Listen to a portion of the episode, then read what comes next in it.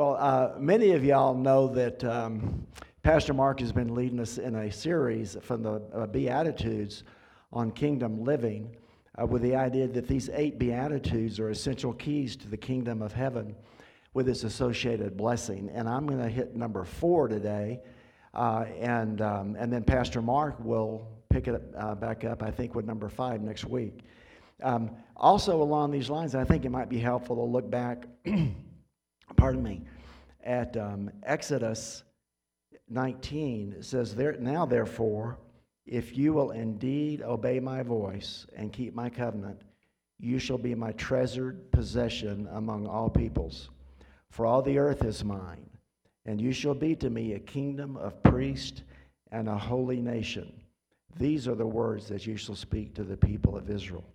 Now, just imagine yourself if you were there with uh, the people of Israel, that um, they didn't have an idea what a kingdom of priests would look like. Probably they had been in Egypt for, what, 400 years or so. And uh, the only exposure they would have had to the priesthood would have been probably the Egyptian priest. And uh, the Egyptian priests were kind of a privileged um, class that did not have much contact with slaves. So they were pretty much, someone just cast a vision, and, uh, and the vision would not have been easy for them to understand. Um, but what, what God did after that is He gave them the Ten Commandments, He gave them the Book of the Covenant. He later gave them instructions on holiness throughout Leviticus. So Israel is beginning to get a picture of what uh, it meant to be a kingdom of priests and a holy nation. Chris, is that me or?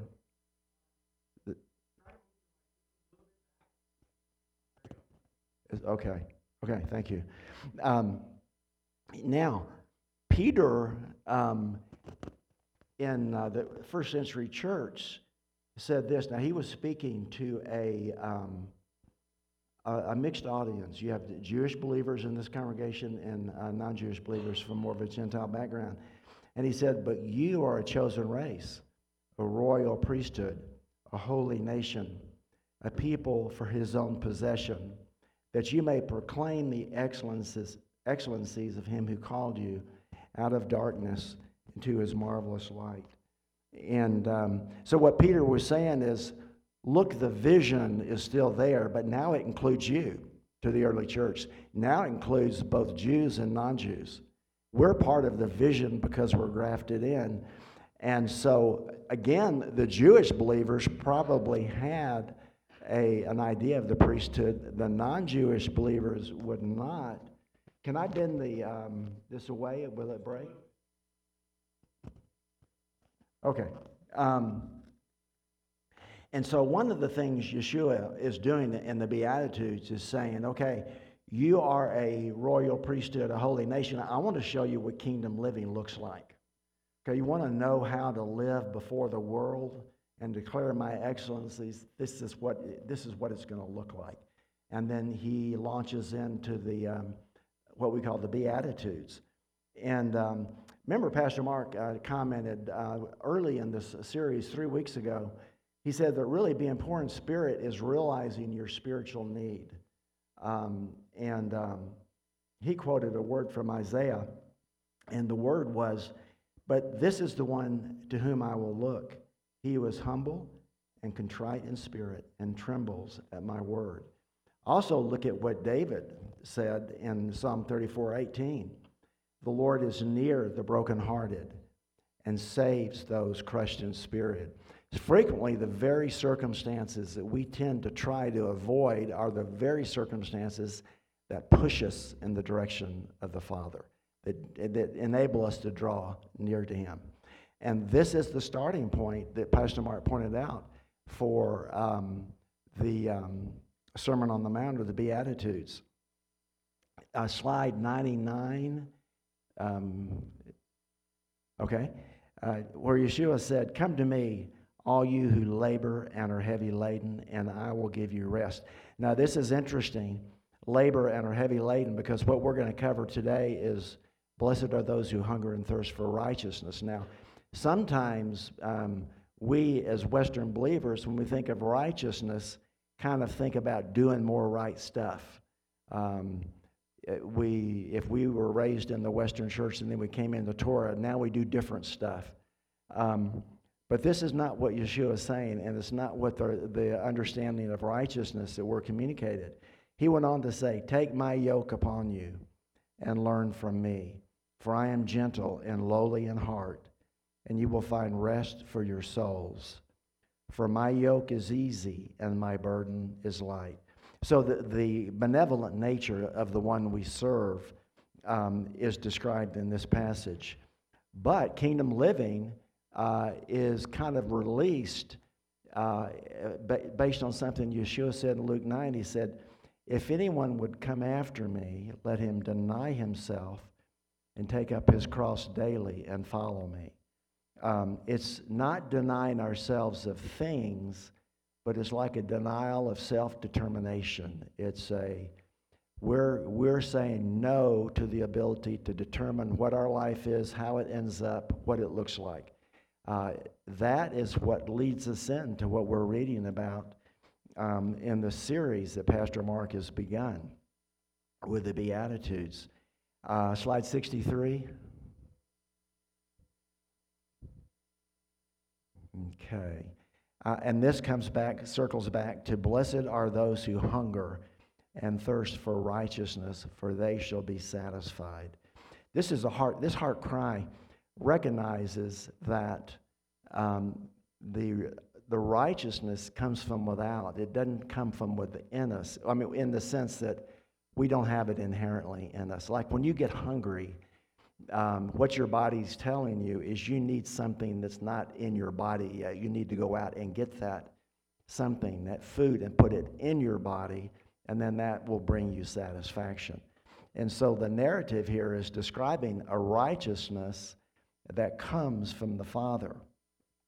And um, all of you uh, have experienced, you know, the gnawing, empty hunger where you feel like you've. Um, uh, you need something, you need food.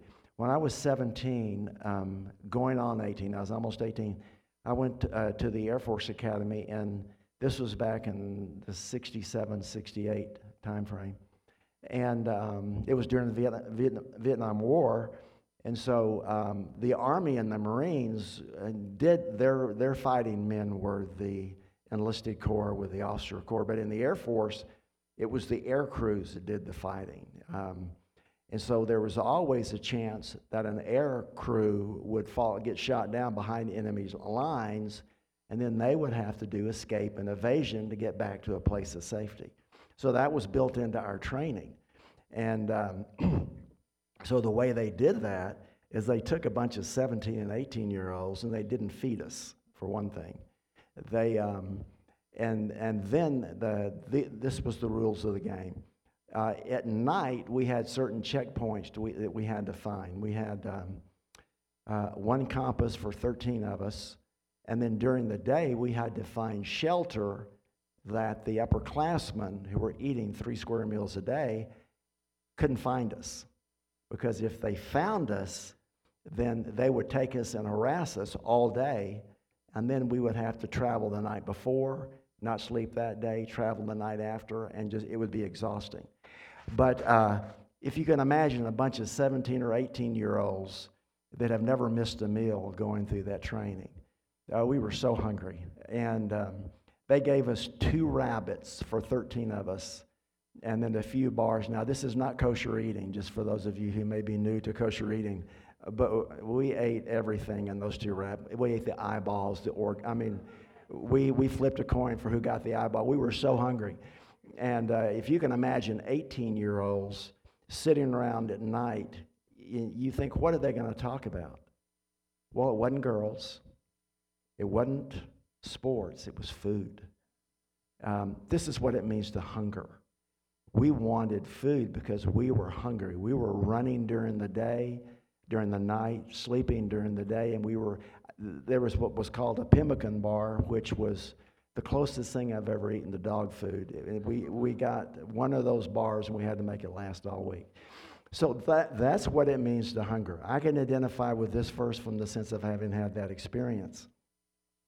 Proverbs 27 7 says, One who is full loathes honey, but to one who is hungry, everything bitter is sweet.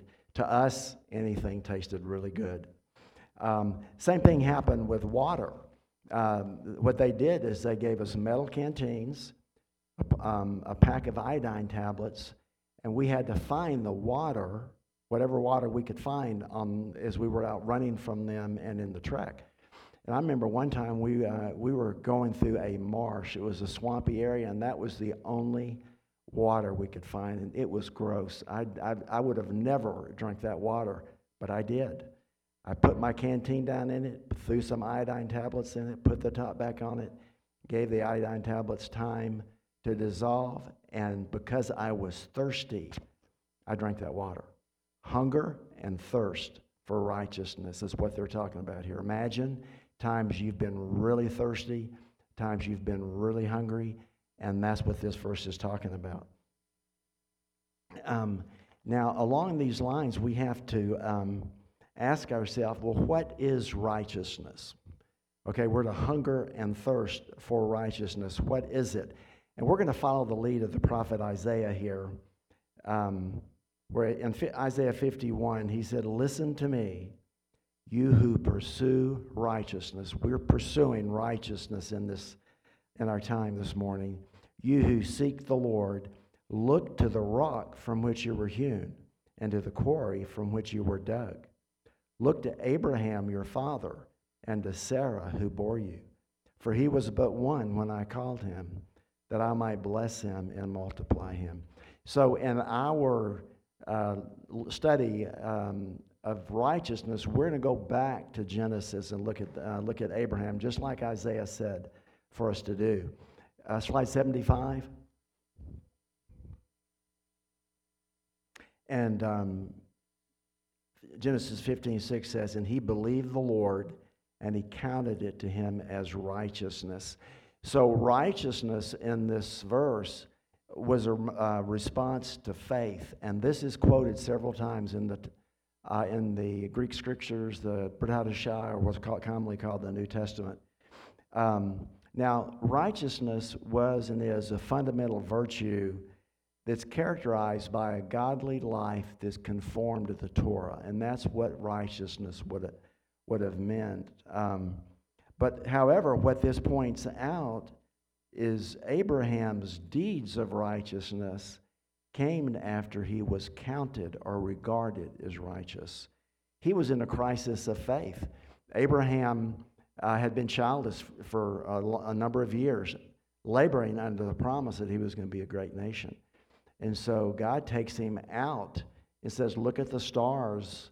This is how many descendants you're going to have. And that's when Abraham said this. At his crisis of faith, he believed in the reliability and the truthfulness of God's word, even though it was shouting out against his experience. He embraced it and that faith enabled him to be regarded as righteous. Um, the, uh, in Genesis 18 19, um, Genesis um, says that, For I have chosen him that he, might be, that he might command his children and his household after him to keep the way of the Lord by doing righteousness and justice, so that the Lord might bring Abraham what was promised him. So in Abraham's life, you know, Isaiah said, Look at Abraham. Well, his, uh, his faith came first. With that faith came righteousness, and his righteous deeds came second. It came after that. It sprung forth from that. Now, that's one of the reasons you may hear some of us at the harvest say, uh, We aspire for a Messiah centered, spirit filled Torah observance. Um, and what we're saying in that is, Torah observance begins with a relationship. It begins with a faith covenant established with Yeshua the Messiah. Then Torah observance follows that. The righteousness starts with faith. The um, Deuteronomy 30, 19 says this. Moses was uh, speaking to Israel, and he said, I call heaven and earth to witness against you today that I set before you life and death, blessing and curse. Therefore, choose life that you and your offspring may live. So, Israel, in this sense, look at it this way Israel was implored to choose life. They weren't implored to do everything right. They weren't employed to figure out the exact technicality of the right action at the right time. They were called to choose life. And um, the life there is rooted in faith. The life is a relationship. It's like saying, okay, Israel, if you want righteousness, choose relationship with me, choose life. And um, so life was chosen. Now, we see this in Psalms. The wisdom uh, books uh, speak of this regularly. Um, Psalm 5.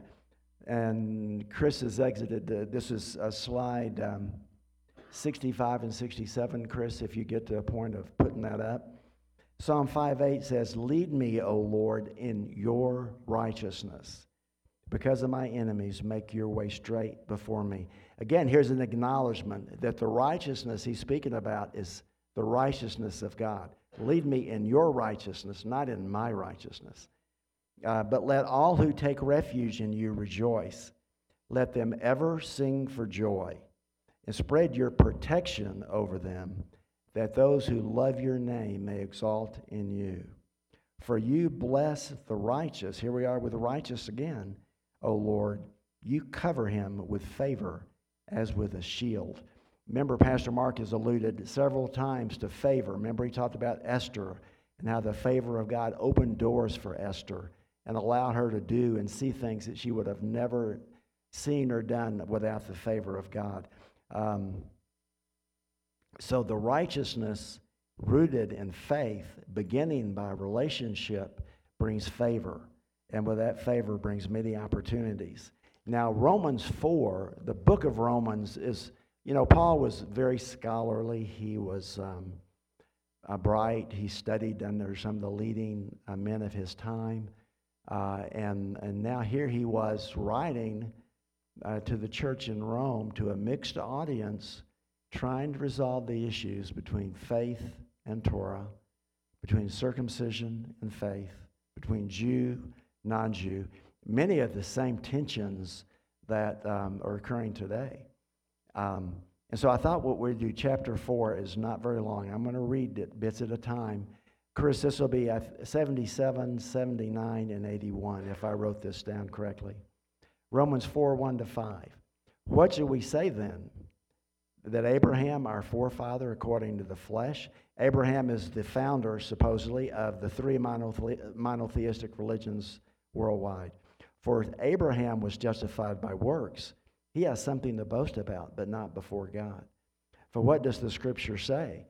Abraham believed God, and it was counted to him as righteousness. Now, to the one who works, his wages are not counted as a gift, but as due.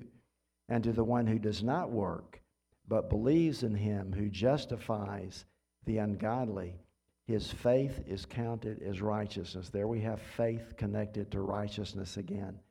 Paul was reaching back to the Torah to find the lessons that the early church needed to do to resolve these tensions.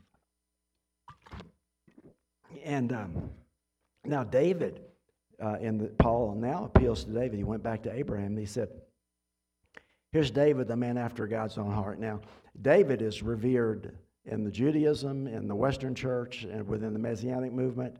Uh, and, uh, but this is what David said.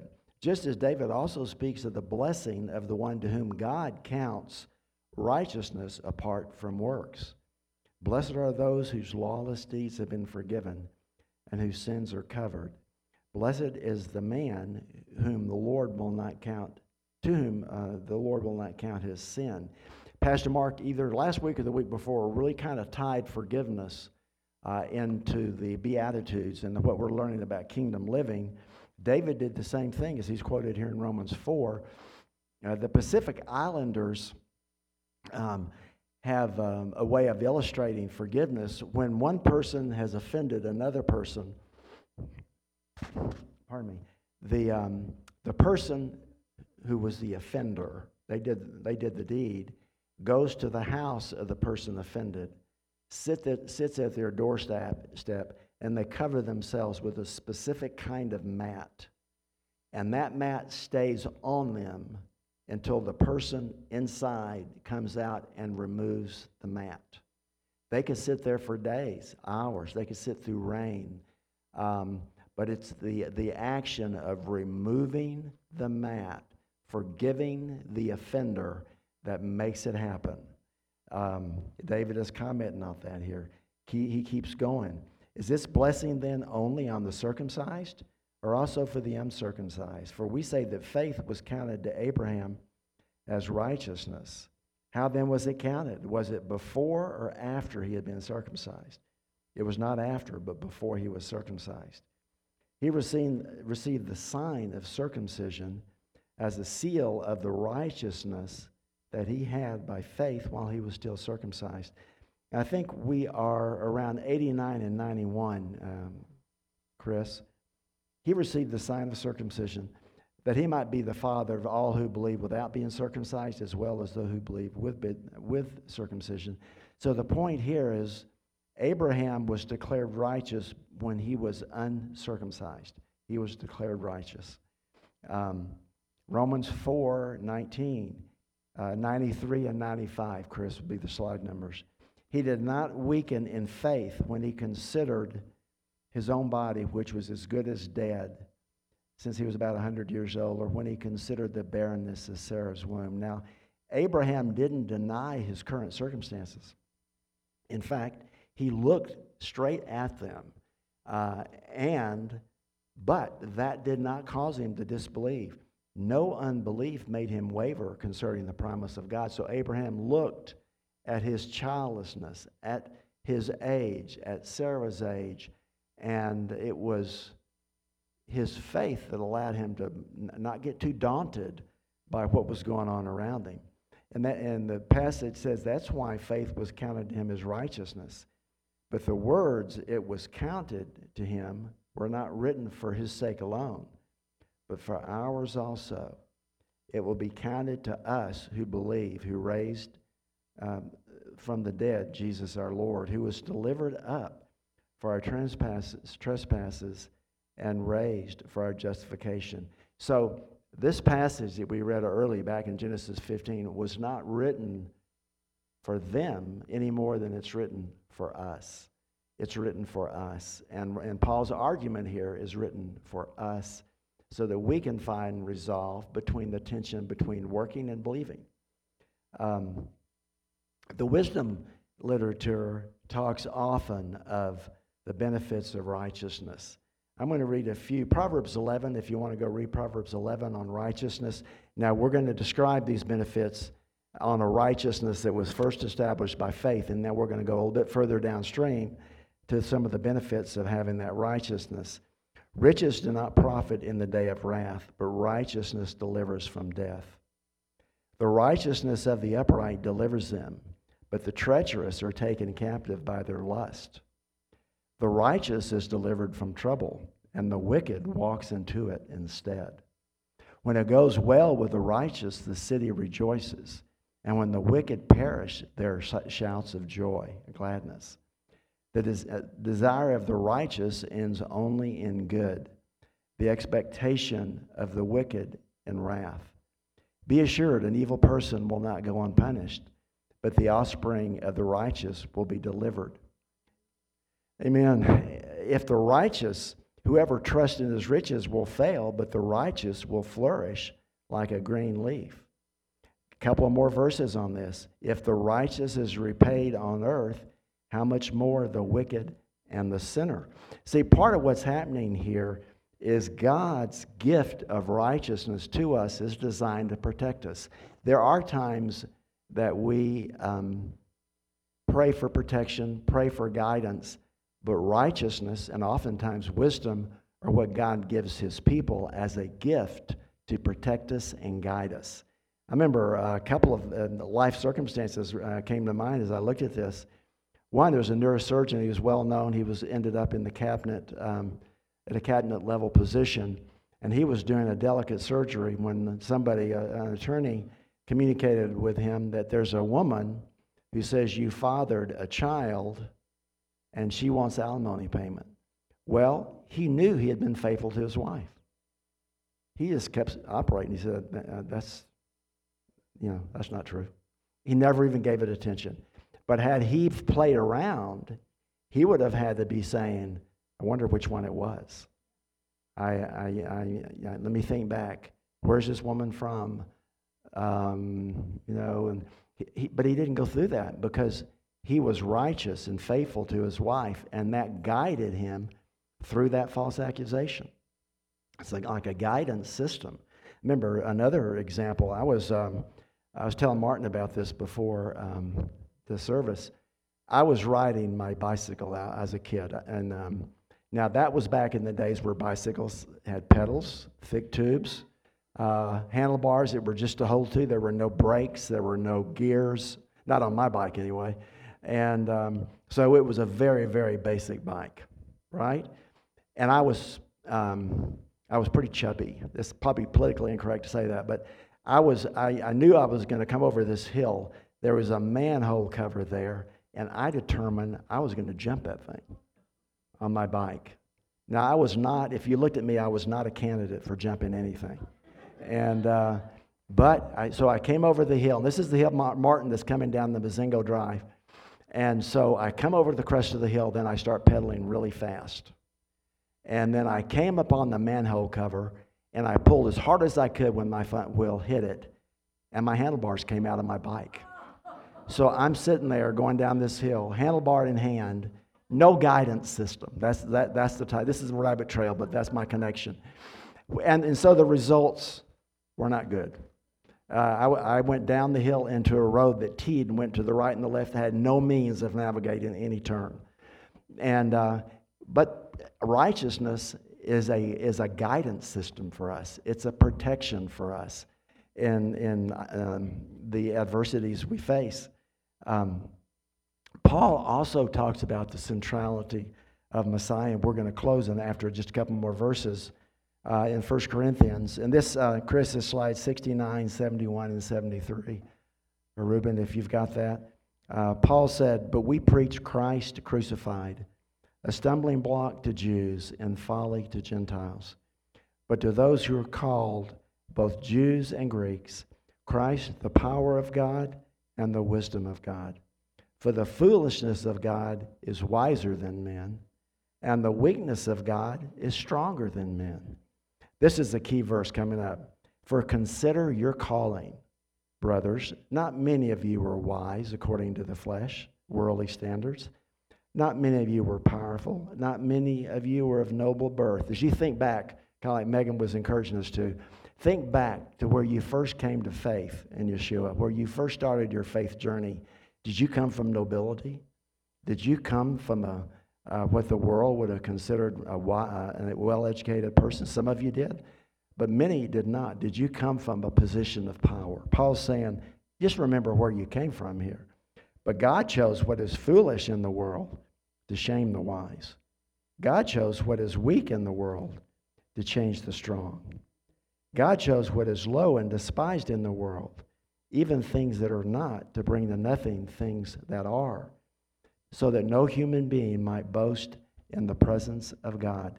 Paul talked to the church in Galatia and he said, Are you so foolish? You began by the Spirit. Are you now being perfected in the flesh?